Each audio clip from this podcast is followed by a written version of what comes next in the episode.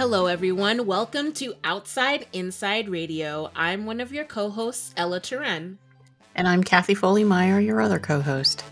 And we are here today with a phenomenal artist, Joey Cramer, who is an actor and I would say like an all around Renaissance man and also a global traveler, which we'll get into. I love all the globe trotting. But Joey, we're so happy to have you here. Thanks for being here and welcome. Thank you very much. I am super excited to be here. It's going to be good. I can't wait. You know, you and I share uh, an art form, which is acting, which is one of my loves. I wonder if you could talk about how you got into acting because you actually started acting at a very young age. I did. Yeah, I um I did my first play when I was 8 years old actually. It was oh, um South Pacific. I played one of the little Tunisian kids. Got to sing and dance and I didn't wash that man right out of my hair like but I yeah, and so my mom actually worked at the university here in Vancouver and uh, her boss was directing a, a, version of South Pacific University production, and needed a little boy, and she said, "Hey," or he said, I've "Hey, got one.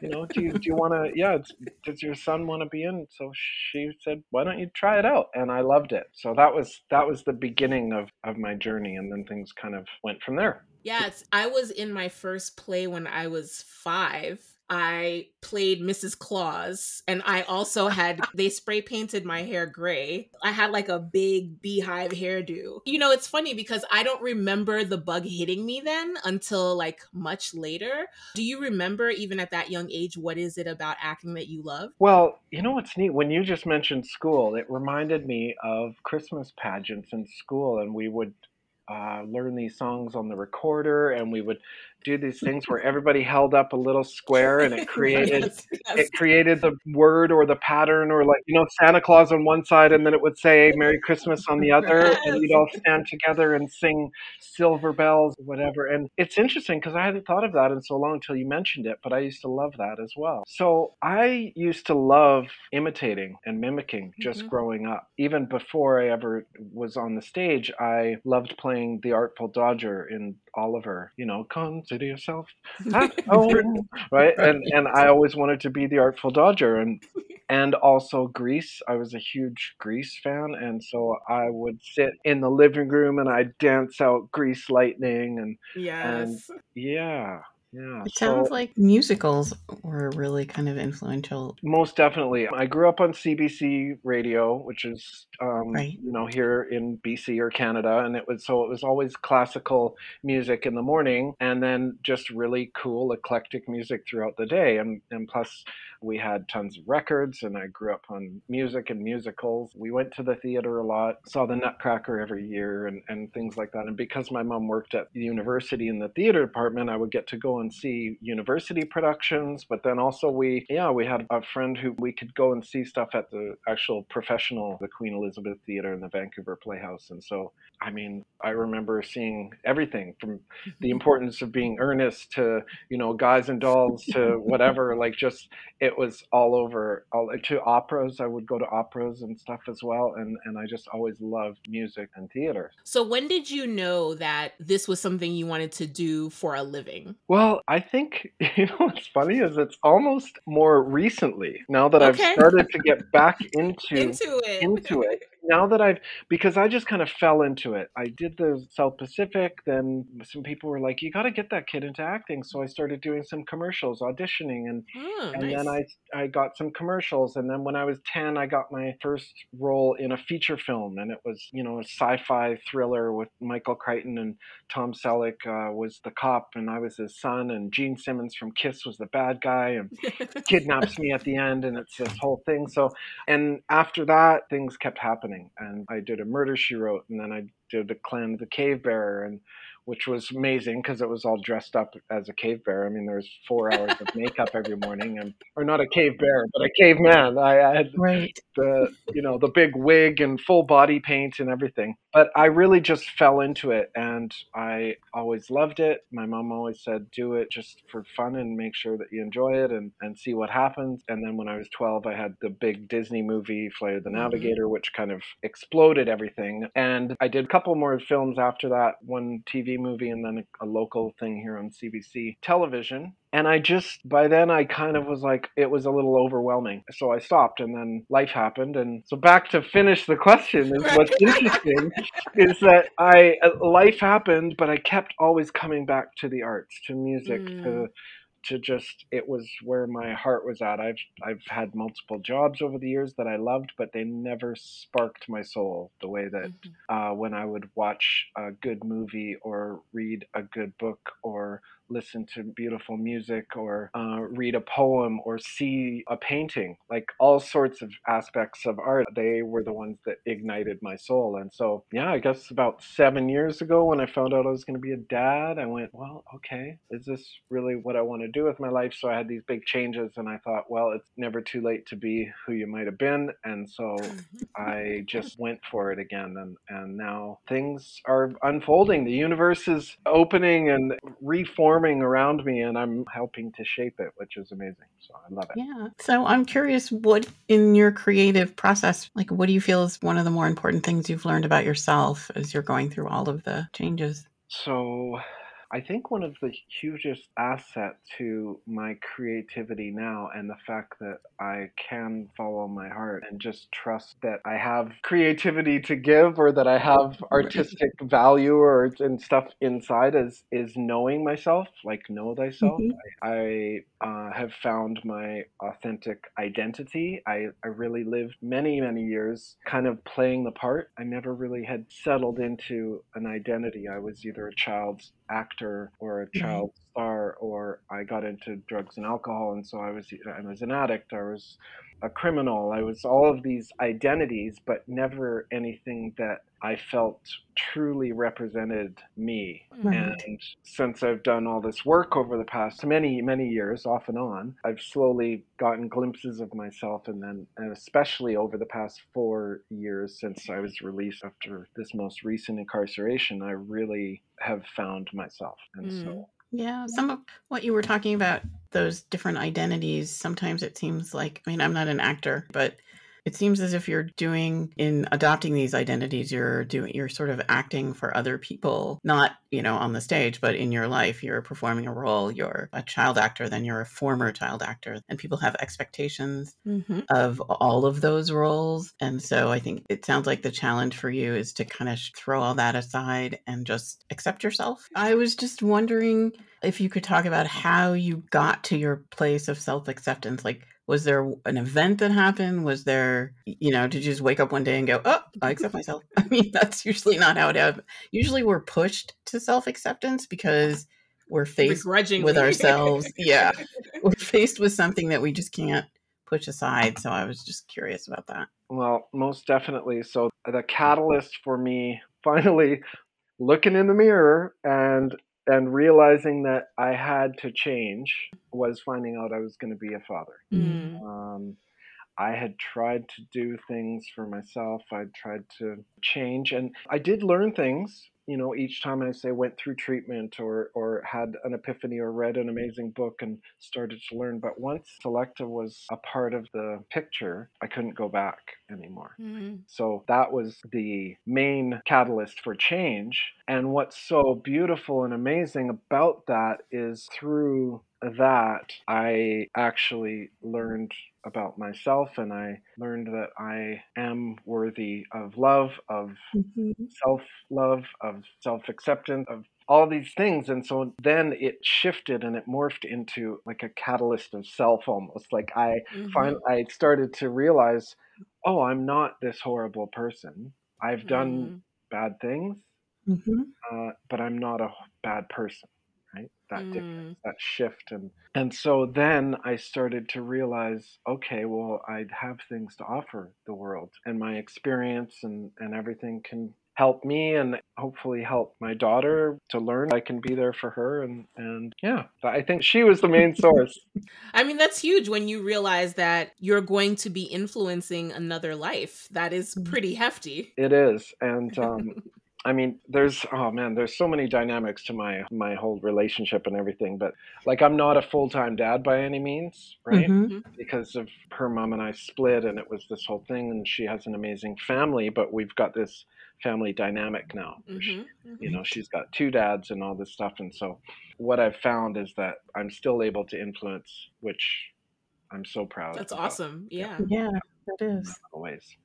The other piece I'm curious about is if you can talk a little bit about your evolution of craft, because folks may know you from Flight of the Navigator, and you Mhm. just also had a documentary about Flight of the Navigator and your life. And then you have other stuff that's coming out. So if people see things that you've done from the time when you were younger, and then looking at the things that you are doing and are going to be doing, could you reflect a little bit on the evolution of your craft? I think sometimes Mhm. people who are not in a particular craft, it's easy to think, oh, you can just like show up and be an actor and, and Right. that's how it happens but it it is a process like anything else and i'm i'm curious if you could speak a little bit to that like what your process has been like of learning of growing and sort of like developing as a performer I consider myself an actor. That's my craft. I've dabbled in music and poetry and writing and etc. I I mean I painted a little bit back in high school. I'd love it. What I've found as well is that I tried getting back into acting a few times throughout my life.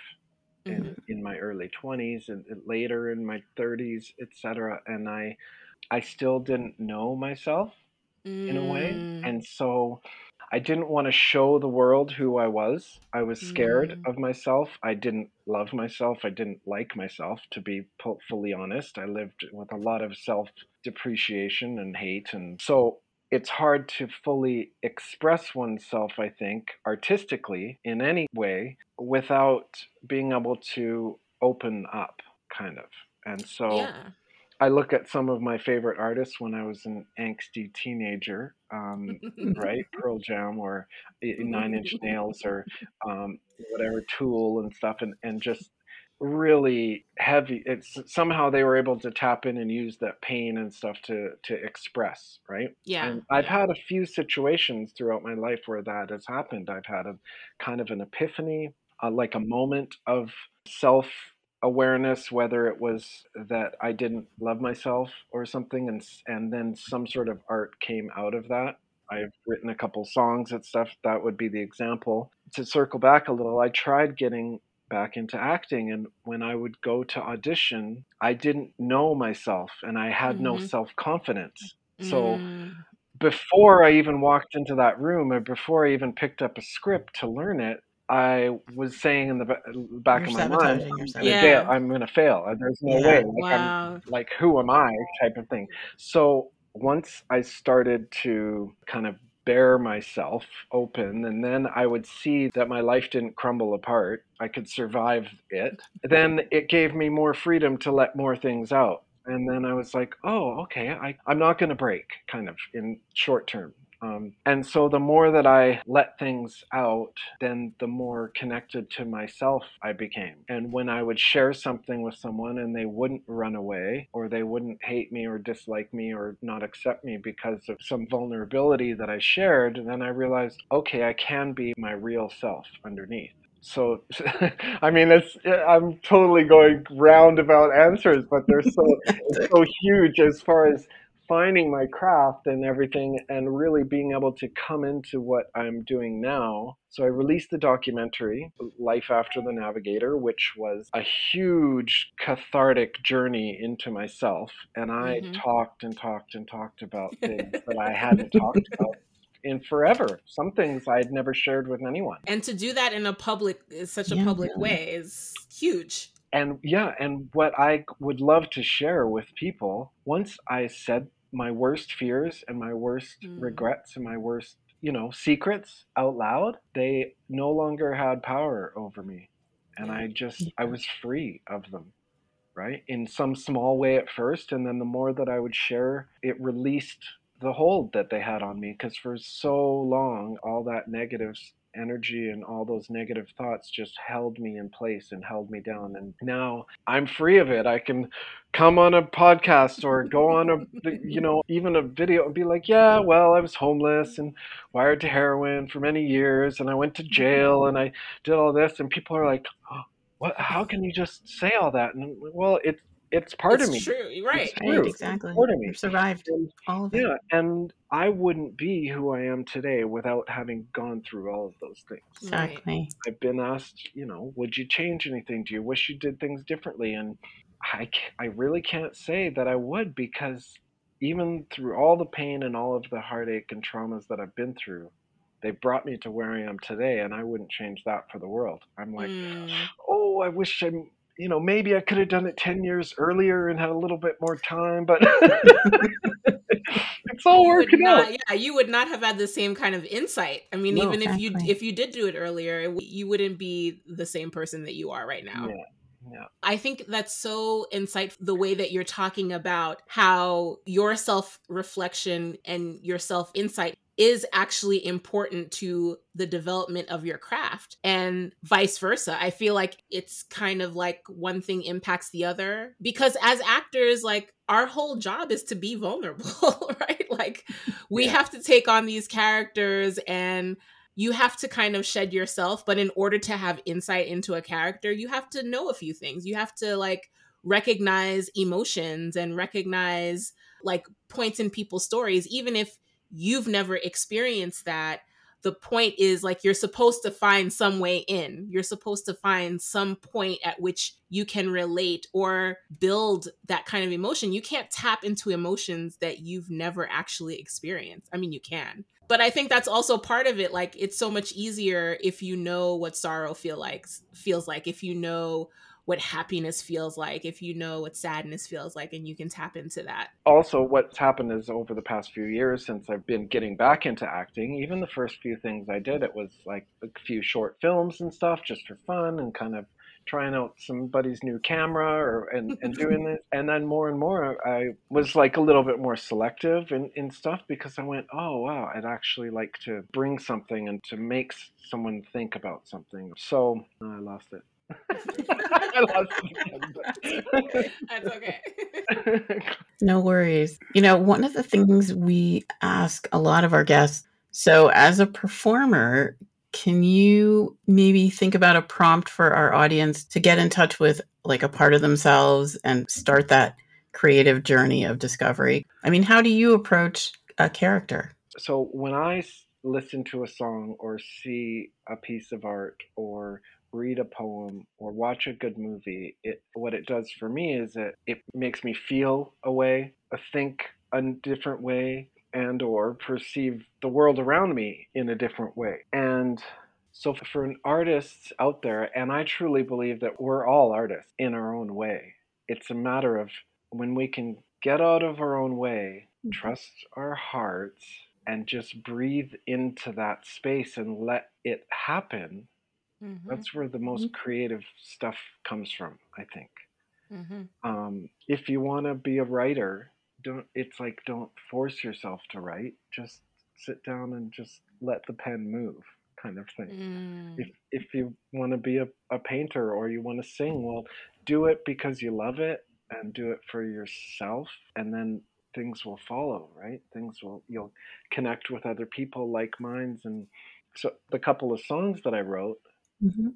they came from a place of real pain of Mhm. turmoil of trauma and what's interesting is i've tried to kind of write things recently and because things are pretty good i haven't really been able to so i so there's that for musicians or whatever i mean for anything you kind of need a muse of some sort or and for me for many it was my own pain and stuff it's like what ignites your soul what Mm. gives you goosebumps and and what is your why a lot of people Mhm. talk about that too but that was a huge one for me so i'm going to steal a quote but do i want to be an actor or do i want to be famous big difference do you want to be an artist or do you want to be a famous artist do you want to be a musician or do you want to be a star because Mhm. we can do our craft without receiving any accolades for it. And I think mm-hmm. that sometimes those are the most rewarding.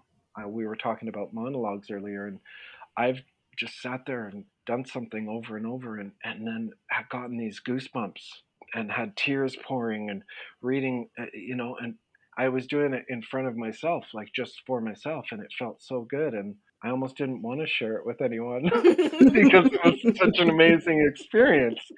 So there was a few things in there, I think. yeah, came out. It was good. Yeah. I love the thinking about what's your why and that being such a core.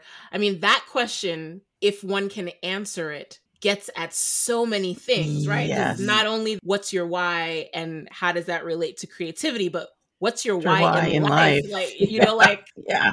It's giving me goosebumps talking about it. It totally is. I'm like, I'm just, and yeah. It's like we don't ask ourselves that question enough. I think we're not challenged to ask that question enough. It's like, Mm-hmm. A lot mm-hmm. of times it's just we have like a path that we think we're supposed to go on. It's like, mm-hmm. oh, you're supposed to go to school and then you're supposed to get a job and then you're right. supposed to do so this. Get married, they're supposed to have kids. It's like, right. but why? Right. it's like asking ourselves why are we doing these things and for for what like like you said like what is the thing that ignites you? And yeah. using that as the way to like forge your path is so much more interesting first of all. Oh, no it's true. yeah. And if your why doesn't make you cry they say mm. it should. it's probably it should. not your not, not really your why, if it doesn't um, stir something up inside of you yeah. Yeah. Then it's not your why. Yeah I, I feel like we slowed down during the pandemic enough where a lot of people were asking themselves that question. Yes. Mm. And the answers they were coming up with prompted a lot of, you know, changes and location and lifestyle and all sorts of things. So, yeah. I think you have to slow down to ask yourself that question. You do. You do. Absolutely. So that's our invitation this week, folks, is What's, What's your, your why? yes. It's a good one. Yes. Yeah. Well, oh, that's it. What's your why? And then write why? or draw or sing or act, you know create. Yeah. Create, create, a monologue. Create yeah. It. Create about it. It's that's yeah. Love it. Awesome. Well, thank you so much, Joey, for being here and sharing with us what your why is. I think we know that it's your little one, um, who sounds like she's not so little anymore, but But we really appreciate you being here with us and sharing your journey and your wisdom with our audience. Thank you. Thank you so much. And I, yeah, she's definitely my why. Although the cool thing is that I am also my why these days. Yes. Right? Yes. And I Love think it. exactly that's something really important for us to remember is that it's okay to allow ourselves to be our own reason for for doing right and yes, for being yes. and for and for um, making our lives better, right? We we often we are worthy for other people. We are worthy. You are worthy out there. You are, and um, thank you. I've had awesome. a great time. Yay! Yes. Yay! Thank you, Joey. Thanks, Joey. You've been listening to Outside Inside Radio, brought to you by the Prison Arts Collective. Prison Arts Collective is founded on the belief that art is a human right and is dedicated to bringing the transformative power of the arts to people experiencing incarceration. We are based in the School of Art and Design at San Diego State University and have additional chapters at three CSU campuses. Prison Arts Collective is a project of California Arts and Corrections, an initiative of the California Arts Council and the California Department of Corrections and Rehabilitation. Outside Inside Productions are a way to communicate with our participants and with the wider public through video and other media as an extension of our distance learning project created in response to COVID 19. If you'd like to respond to this week's prompt, send an email to pacradio4 at gmail.com. That's P A C radio and the number 4 at gmail.com with the subject line Outside Inside Prompt. We'll select responses to be broadcast on the show during the season. We look forward to hearing from you.